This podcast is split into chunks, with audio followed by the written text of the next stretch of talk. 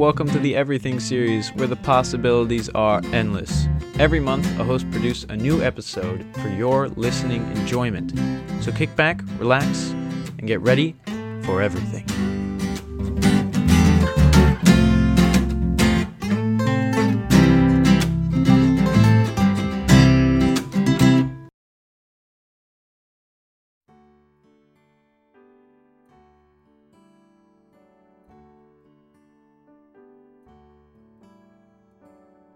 When I started my sophomore year, I was given the English teacher, Mr. Calderon.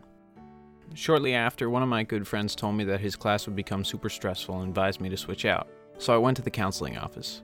Luckily, they told me I couldn't just switch out of a class because of what some friends said, so I had to stay.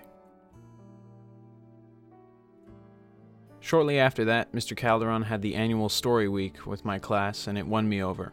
As the year went on, he shared more stories with us, and I realized that the characters were far too interesting and lovable not to share. So I pitched the idea of an episode to him, and he gladly accepted. But before we get into the meat and potatoes of this episode, let's meet the author.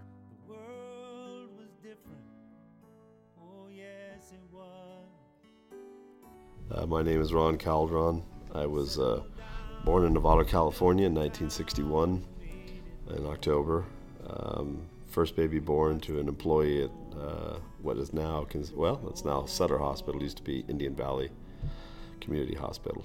We had nearly 55 children on our street, um, probably another 40 down Plum, another maybe 20 around us, Rudnick.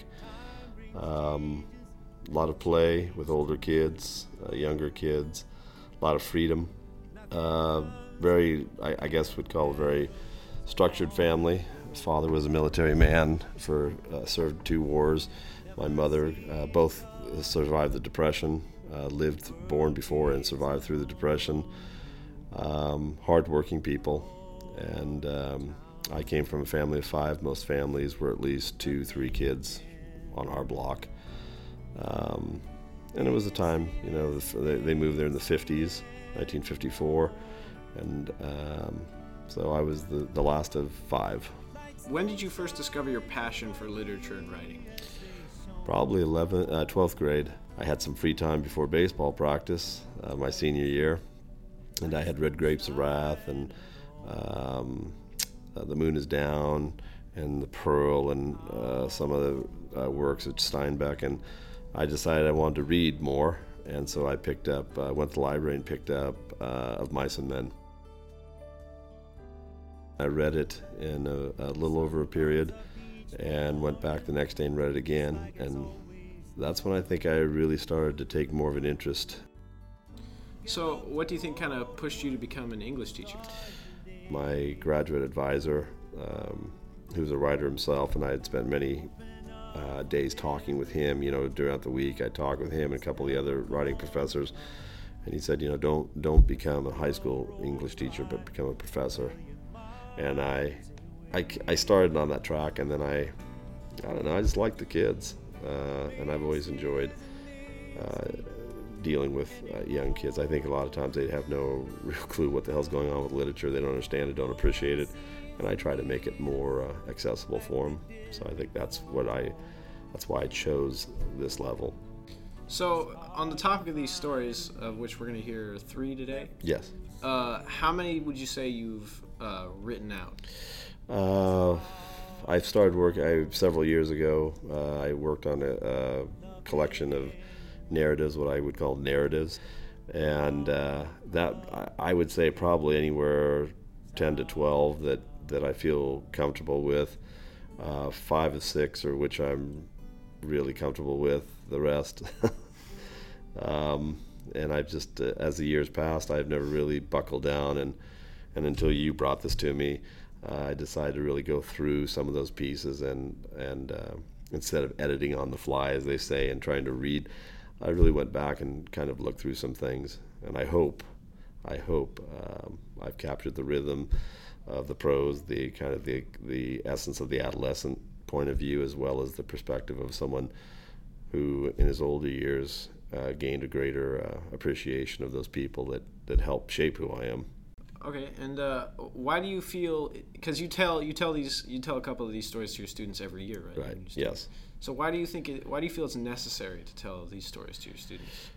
Um, I think it. If anything, it. Um, I think everyone has a story to tell. That's why I enjoy teaching the narrative at the beginning of the year. I think everyone has a story to tell. Sometimes uh, students don't understand really um, the point of it, uh, and I don't mean the point of why I teach it, but they don't understand the importance of their own story, and and they don't uh, they don't understand how much they could grow from kind of um, that introspection of looking through, looking back, and and trying to make heads or tails of why this person did this or why they reacted a certain way.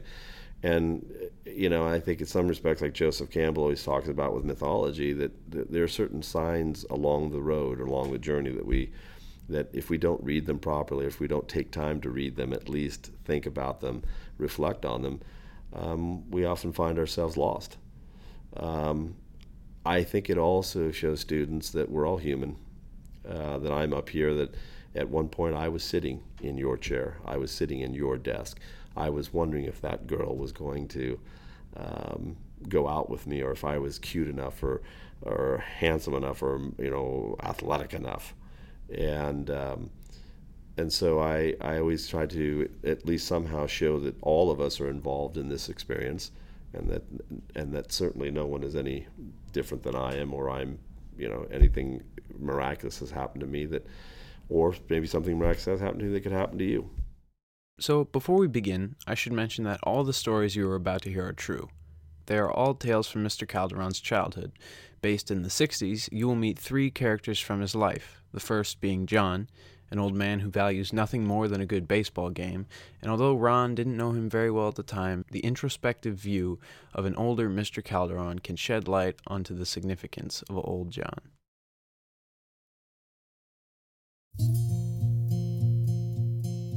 It wasn't an obsession, now that I think about it. He merely loved the sport. To him, it wasn't who won or lost, whether or not the athletes themselves performed haphazardly or mirrored the big leaguers he had grown up with Ty Cobb, Lefty Gomez, Honus Wagner, Stan Musial. No, what mattered most was that a baseball game was being played and that he was a part of it, if only as a spectator.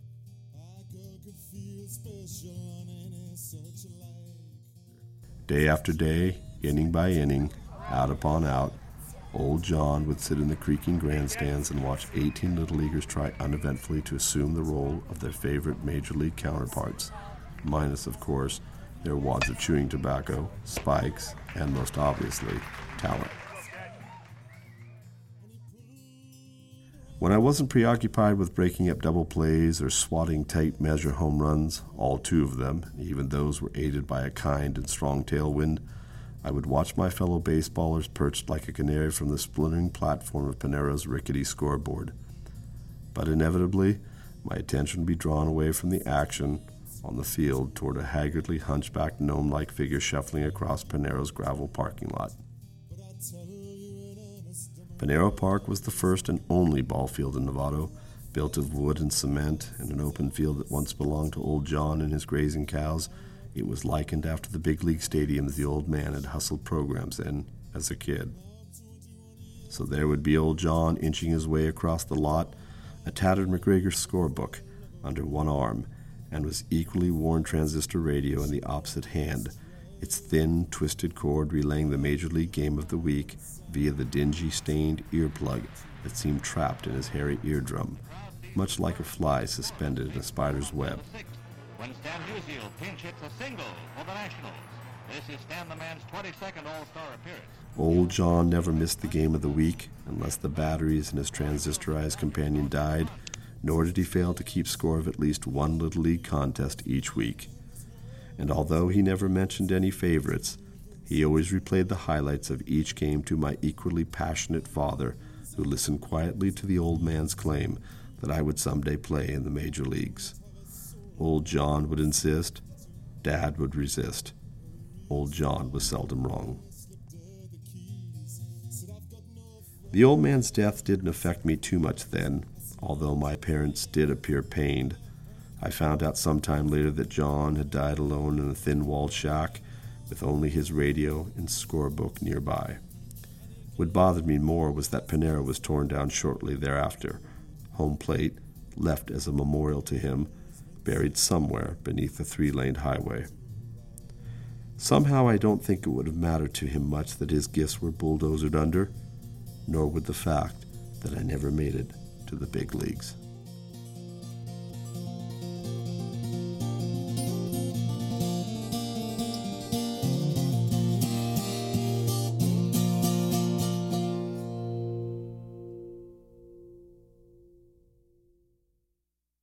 Now, prepare your ears and get ready to meet Derek Muse, the original rascal, a rapscallion, if you will. This little boy from Mr. Calderon's past will prove to be quite the prankster in the next few minutes as Ron fills your ears with tales of croquet mallets, chocolate chip cookies, and cherry trees.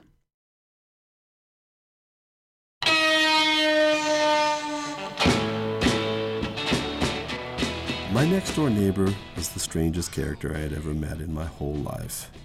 His name was Derek Muse. Granted, we were only six or seven years old, but I knew that Derek Muse was special. For starters, Derek wore a white crop of curly hair everywhere on his oversized head, so much hair that he often ran headfirst into doors and walls because he couldn't see through his tangled mane. Of course, his oversized head did more damage to the walls and doors he smashed into, so I never had to worry about looking out for him. In fact, when we chose teams for touch football, I always picked Derek first. I figured with such a large, hard head and inherent blind spots, I could point him in the direction I wanted to run the ball, and he would lead without hesitation. Anyone who dared to stop him wound up unconscious or dead. So what if Derek spent three minutes in the huddle devising plays that no one could understand or remember? I willingly tolerated his abnormal thinking in exchange for his marvelous blocking head. But what was even more amazing than Derek's hard head was his ability to come up with the zaniest ideas for fun and even crazier solutions to the simplest problems. I'm not sure if there was any correlation between head size and insanity, but in Derek's case there must have been. The simple fact that he would convince his younger brother Jay to run naked out of the house and into the street so his mom would have to leave the kitchen to retrieve him to buy us some time to steal chocolate chip cookies pretty much tells the story. Derek couldn't wait for his mom to walk into another room. He had to endanger a life to satisfy his sweet tooth. Of course, the greatest of Derek's adventures had nothing to do with chocolate chip cookies.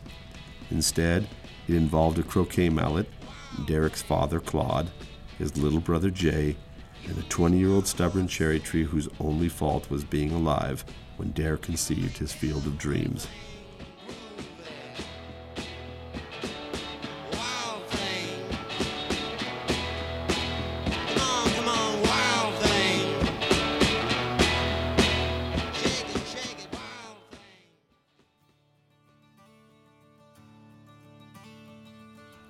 Just what was Derek's field of dreams? It was his answer to the cracked asphalt of Summers Avenue. It would become the stadium where we would prove our gladiatorial instincts. It would protect our knees and elbows from scrapes and cuts if we accidentally tackled each other in the street in one of our friendly games of touch football. The only problem for Derek was that his field of dreams was in his backyard, that very same yard of his father's only real child, a blossoming cherry tree. Derek's backyard was huge. A soft, full grass covered nearly the entire yard, except for the concrete steps leading down to a 10 by 10 cement patio used for Sunday family barbecues and hand drawn hopscotch crucifixes. The lawn was a perfect stadium setup. That is, except for that cherry tree. That would soon change, however, after the first time Derek was blindsided by that very same tree while trying to bring down an opposing ball carrier. After Derek collided with the tree, he sat up, gingerly patted the looming lump on his white, shaggy head, called time out, then disappeared around the side of the house, mumbling his famous words Pee pee doo doo face, Claude Muse. Seconds later, a door slammed shut. We waited for several minutes before I called the game on account of no Derek. Everyone limped home while I began my search for him. I searched the kitchen thinking he was taking a chocolate chip time out. He wasn't there. He wasn't in his bedroom torturing Jay. He wasn't rifling through his mother's underwear drawer. He seemed to have just vanished, vanished like a fart in the eye of a tornado. In fact, I couldn't find anyone. That is, until I heard a thud, followed by a second thud, and what sounded like wood splintering. I heard another thud. Thud. Thud. This time I heard a dwarfish, raspy voice following shortly after. Beep pee doodle face, Claude Muse. The voice trailing off like some choking chainsaw. It was coming from the backyard. I rushed out of Derek's room down the hallway to the laundry porch that led into the garage before exiting the side door of the garage that opened into the backyard. And what I witnessed next was the most incredulous sight. Derek Muse was whacking the thick trunk of Claude Muse's cherry tree with a croquet mallet. There was the white haired gnome, curly white mop soaking from sweat, focusing furiously on the cherry tree carefully measuring each stroke for maximum destruction. Thud, thud, thud. Bits of the trunk were peeling away, but Claude Muse's prized possession was still standing. Derek, I screamed. what are you doing? I'm chopping down the cherry tree. He mumbled in his best old man's voice. Call me George Washington. Then he broke into a laughing fit as he continued to strike at the tree. I'm George Washington. He screamed. Pee pee doodoo face, Claude Muse. Derek, I yelled again, hoping to drown out his deafening chant, that awful dull sound of the mallet head against the tree trunk. Where's your mom? Derek stopped swinging just long enough to point toward the front of the house toward the street. Out there, he giggled. And yes, Jay was naked.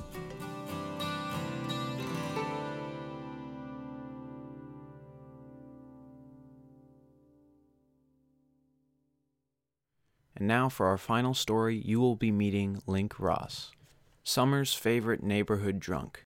Little did Ron know, Link had a secret passion that would not be discovered until it was too late.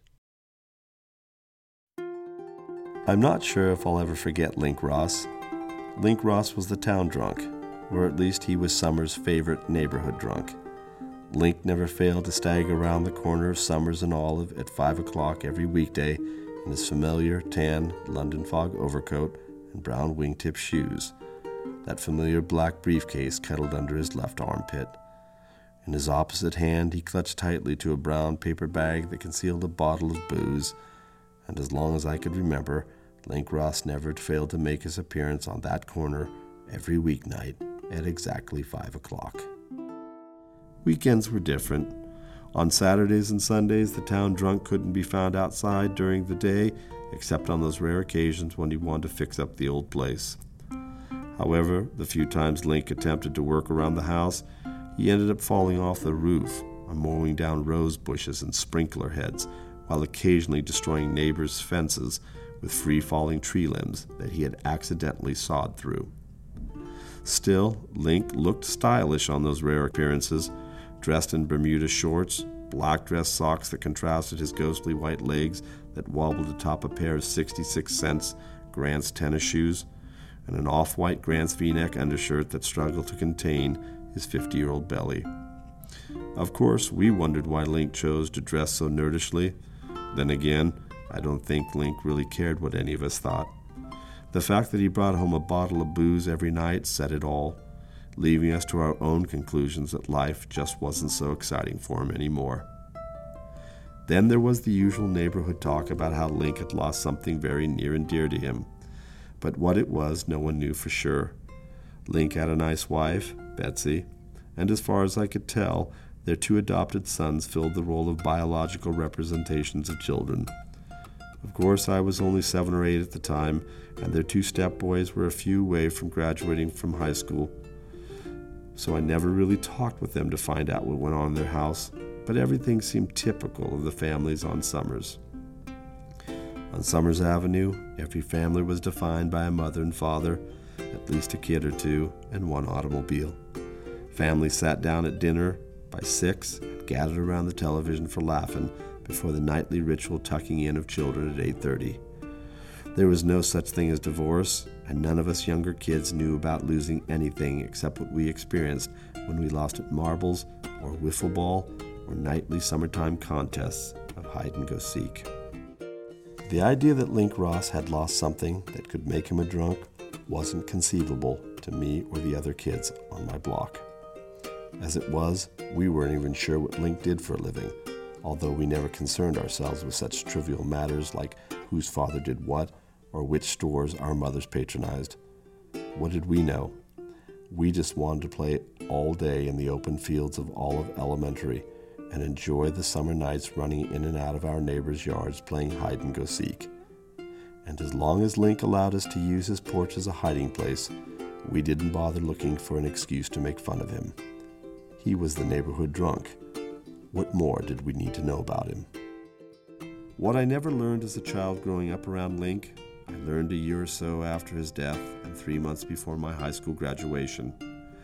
Betsy Ross had run into my mother at Long's drugstore and explained Link's secret passion for music and the sharing of it with audiences across the world. Unfortunately, he also shared a passion for alcohol and depended upon it to face the world. If only he could have hidden in the orchestra pit or played albums of his music instead of having to perform live. If only. Somewhere between the creation of music and sharing of it, Link Ross felt like an alien. Of course, the neighborhood kids didn't understand Link's problem. We only saw a gray haired, slightly underweight man buried under a large overcoat and tattered briefcase, that trademark brown bag adorning the old man's hand like a diamond ring accenting the slender finger of a millionaire's wife. How sad that we were just too blind to see past the bottle but who could blame us? We had learned about life from the judgment of our only eyes to the world at that time, our parents. And how could they have possibly known that the town drunk was a talented musician and creator of beautiful song when he had failed to share his gift with them? It was simple. His secret love was beyond our mortal understanding. Perhaps it was the bottle that made him a bit more human.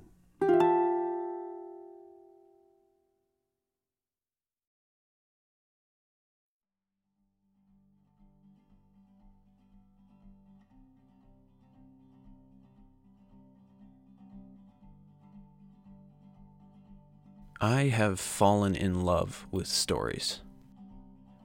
Ever since I was a little kid, my life has been full of great storytellers and people who have experienced amazing things. But why do we tell them? When I started my literary journey with Mr. Calderon about a year ago, I saw him as a man who was stuck in his own time, always talking about things like how the electric garage door opener was the downfall of community. Mr. Calderon, always reminiscing about the old days. But these stories have brought me perspective. As the year moved forward, I began to see that these stories he told us were not for his own blissful nostalgia, but for our personal betterment. So that when we heard these stories, we could see how time used to be and maybe learn from the characters' mistakes. But maybe there is a greater lesson to be learned.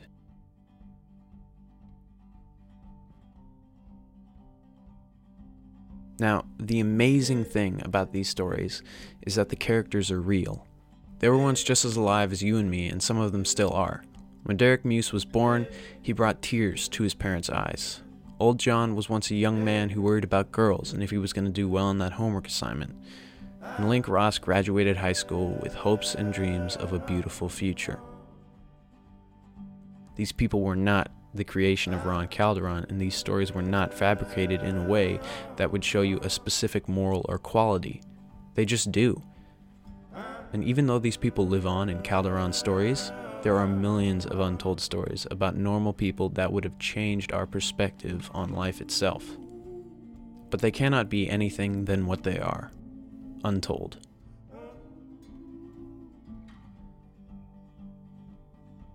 We walk through life and tell ourselves that we will not be one of those untold stories. We will not be forgotten. We believe that one day people will look back and remember us. But the truth is, they won't. Our stories will go untold if we continue to live as Link Ross and Old John. So, if there's one thing that these characters can teach you, it's not to be insignificant. Be the best you can be and do the best you can, because tomorrow, who knows who will remember your story.